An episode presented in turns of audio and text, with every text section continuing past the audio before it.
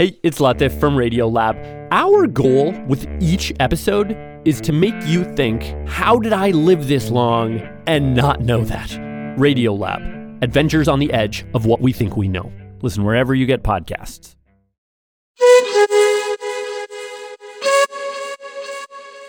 According to the free speech anti-censorship organization PEN America, we're living in a period of unprecedented legislative restrictions on books in America's public schools. Now, their data track more than twenty-five hundred instances of individual book bans, affecting more than sixteen hundred unique titles. And their data show that the overwhelming majority of banned books address issues of race, racism, and queer identity. But at the same time, many are refusing to simply accept restrictions on learning.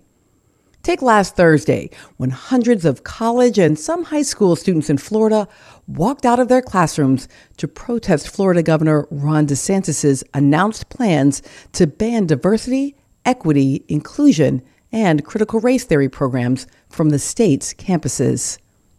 So, as we on The Takeaway come to the end of February, we're closing out our Black History Month special series, Black Queer Rising, by returning to a conversation we had with the author of one of the most frequently banned books in America. All Boys Aren't Blue is a memoir manifesto written by journalist and activist George M. Johnson. Johnson was named one of Time's most influential people in twenty twenty-two. All Boys Aren't Blue is a book for young adults, and it begins with a tough moment. I was five years old when my teeth got kicked out. It was my first trauma. Now that's actor Delon Burnside reading an excerpt from the film version of All Boys Aren't Blue. But this book is far more than a litany of complaints. It's a beautifully rendered story that is sometimes joyous, sometimes painful, but always honest about growing up Black and queer in America today.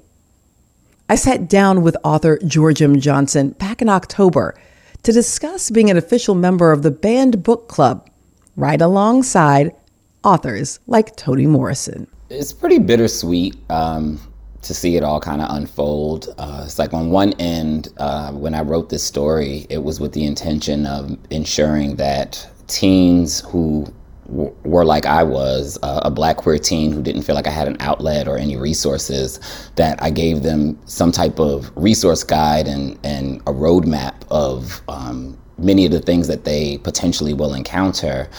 Um, And then, you know, the other side of it is I'm on a banned book list with Toni Morrison. Hey! Well, uh, so like I said, uh, you know, it's it's it's, it, it's bittersweet at times uh, because I know these teens really, really enjoy the book. Uh, the teen readers in twenty twenty-one um, from the American Library Association chose it as their number one book. Mm-hmm. So it was like right when the book is uh, at the height of starting to get to the height of the banning, uh, teens are literally saying, but this is the book that we need.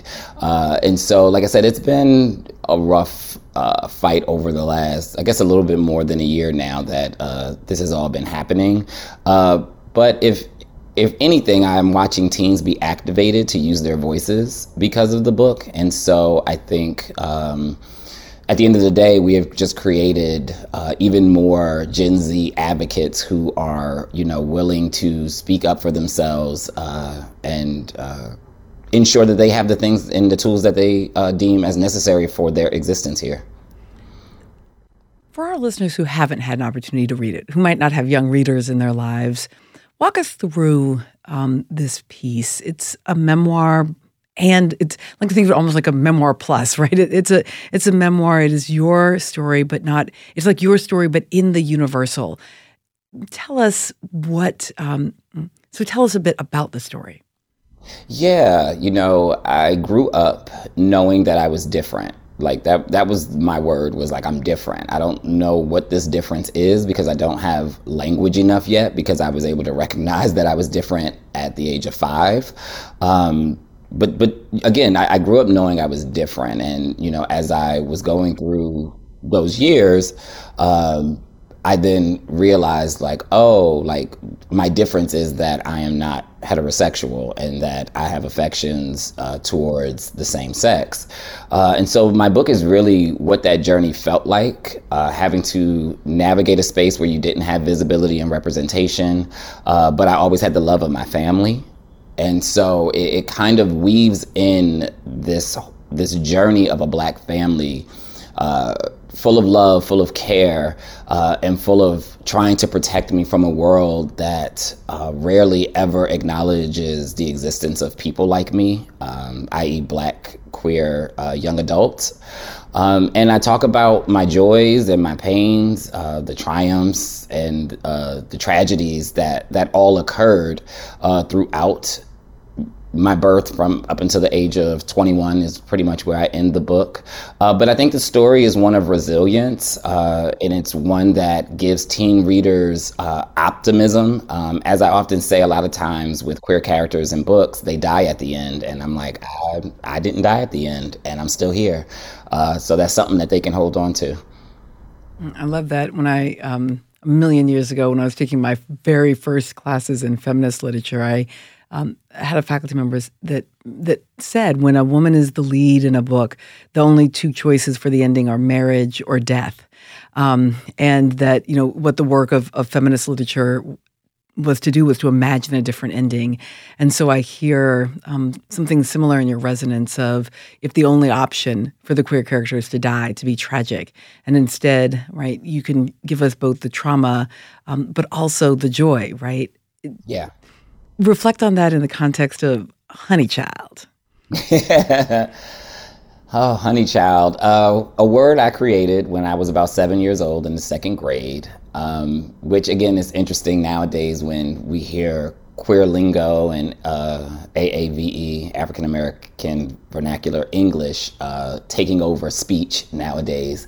Uh, but it was a word that I created that became like my safe space. It was what I felt like. I felt like um, I was one of the girls, and uh, you know, and I, I grew up around my, my mom who owned a hair salon, and so I would hear, you know, women use the word like child and honey. Um, and then I had a aunt, my Aunt Crystal, whose nickname was Honey, and just one day I was like, I'm gonna put these two words together, and that's gonna be like my thing that I say Uh, when I'm gossiping at seven years old about nothing in the classroom.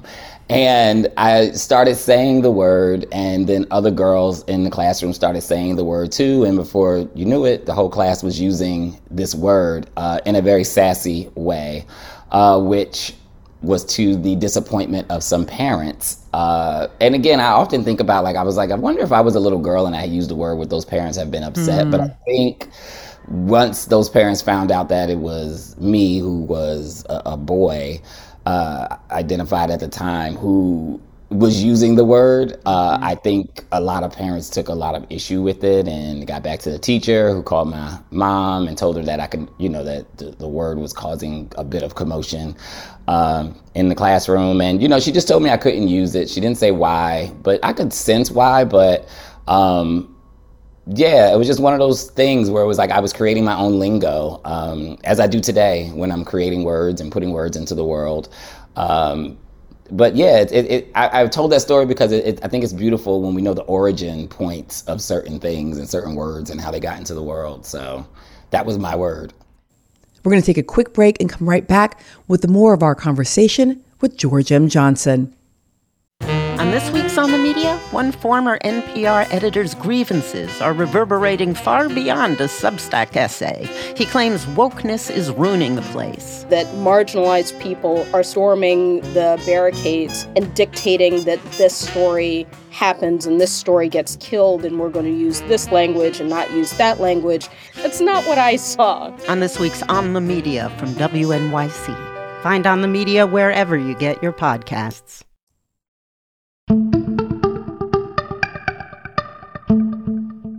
We're revisiting our conversation with George M. Johnson about their banned book, All Boys Aren't Blue. I I also feel like the like the analysis you just gave us, the look, I I, I kind of knew, right? They told me I couldn't use it. I kind of sensed it, right? You're a child, but being a child doesn't mean that you're incapable of understanding the complexities of the adult world and what is considered acceptable and what's considered unacceptable. And I just keep thinking about the attack on queer kids, on how state governments, right? It just, I, governments are deciding to attack young people. Um, and even if they're not physically attacking them, which is also part of what you write about in this book, the legislative attacks, knowing that you're not supposed to be there or on that team or reading that book. What does your story tell us about what that means for these young people? Yeah, you know, it's interesting because it's like a vicious cycle of like how history repeats itself. And so it's like, as much as we try to see things as progress, it's like, are we really making progress? Are we really making inroads? And it's like, of course, I can say, yes, I have more than my ancestors did who were um, just just black. And, uh, you know, and of course, I have more than my ancestors who were black and queer who, you know, really realistically had no rights. Um, but at the same time, it's like, uh, where are we going when we can't tell these type of stories? Like when we know that these these teens exist, these teens have already now started to self-identify at a much younger age because we've given them language and tools to be able to do so. And we are still saying that we're going to restrict your rights while also still trying to simultaneously say it's not in, it's not because they're L G B T Q. And it's like, then if it's not because they're L G B T Q, then why are they not allowed to even say it in the state of Florida? Why are they, you know, Um, why are you telling transgender youth that um, that they shouldn't exist? Why are you um, restricting the, the books that they need so that they know what their existence looks like in this world? But books that are for heterosexual kids that have this same type of content, because I grew up reading those books, uh, are not being restricted. Um, and so, you know, at the end of the day, I'm fortunate that I was able to put this book into the world because it has made progress and it has started a conversation. Uh, and in many ways, it's gotten to the teen readers who didn't know it existed. So, you know, that's, I guess, the other side of when you try to make something forbidden. Uh, mm. It tends to make more people want to know what's inside of it. um, so, uh, so yeah, like I said, been an interesting journey, but uh, but I do still feel like the, the text is is making progress and making inroads, and I think it's inspiring others to tell their story.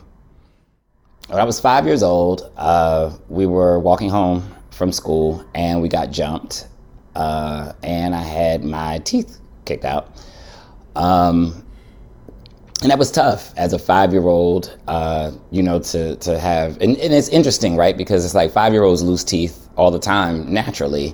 Uh, but there there was something traumatic about that experience when I lost uh, mine. And then the, the buck teeth came in early. And so I'm like this little kid with these big teeth.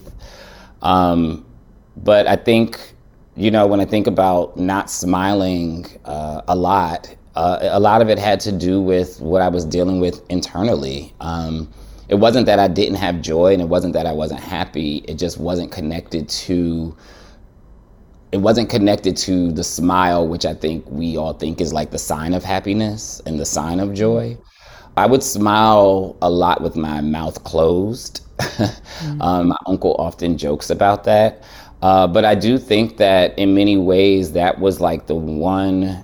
I guess that's like, like that trauma that I carried from childhood all the way into adulthood. And that was like the thing that I, I guess the universe wanted me to work through so that people could see it, because I do smile a lot more now, but I think people see the journey of the smile. And within seeing the journey of the smile, they've seen the journey of my growth as a queer person.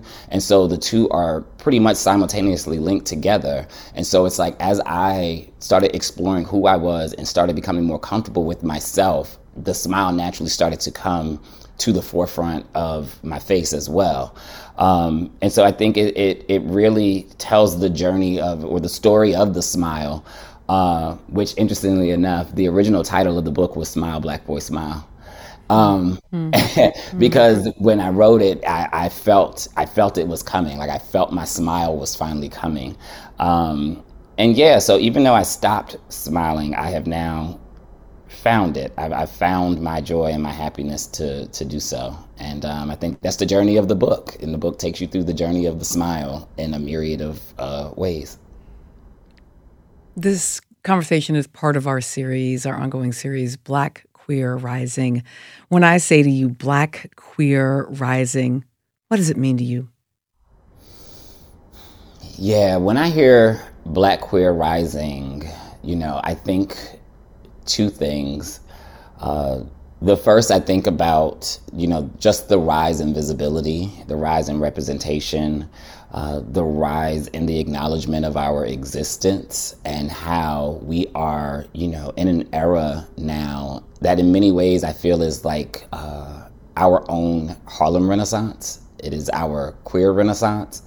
Um, It's because, interestingly enough, you know, the Harlem Renaissance, you know, was full of queer people, but they didn't really get to tell the stories of their queerness. Mm. And so one hundred years later, we're telling the story now, and we get to exist as the queer people publicly. And so that's part of that rise that has always existed. And then I think of the uh, boiling water uh, kind of boiling over. I think there is a rise in our rage and a rise in our anger, and I think we've had enough.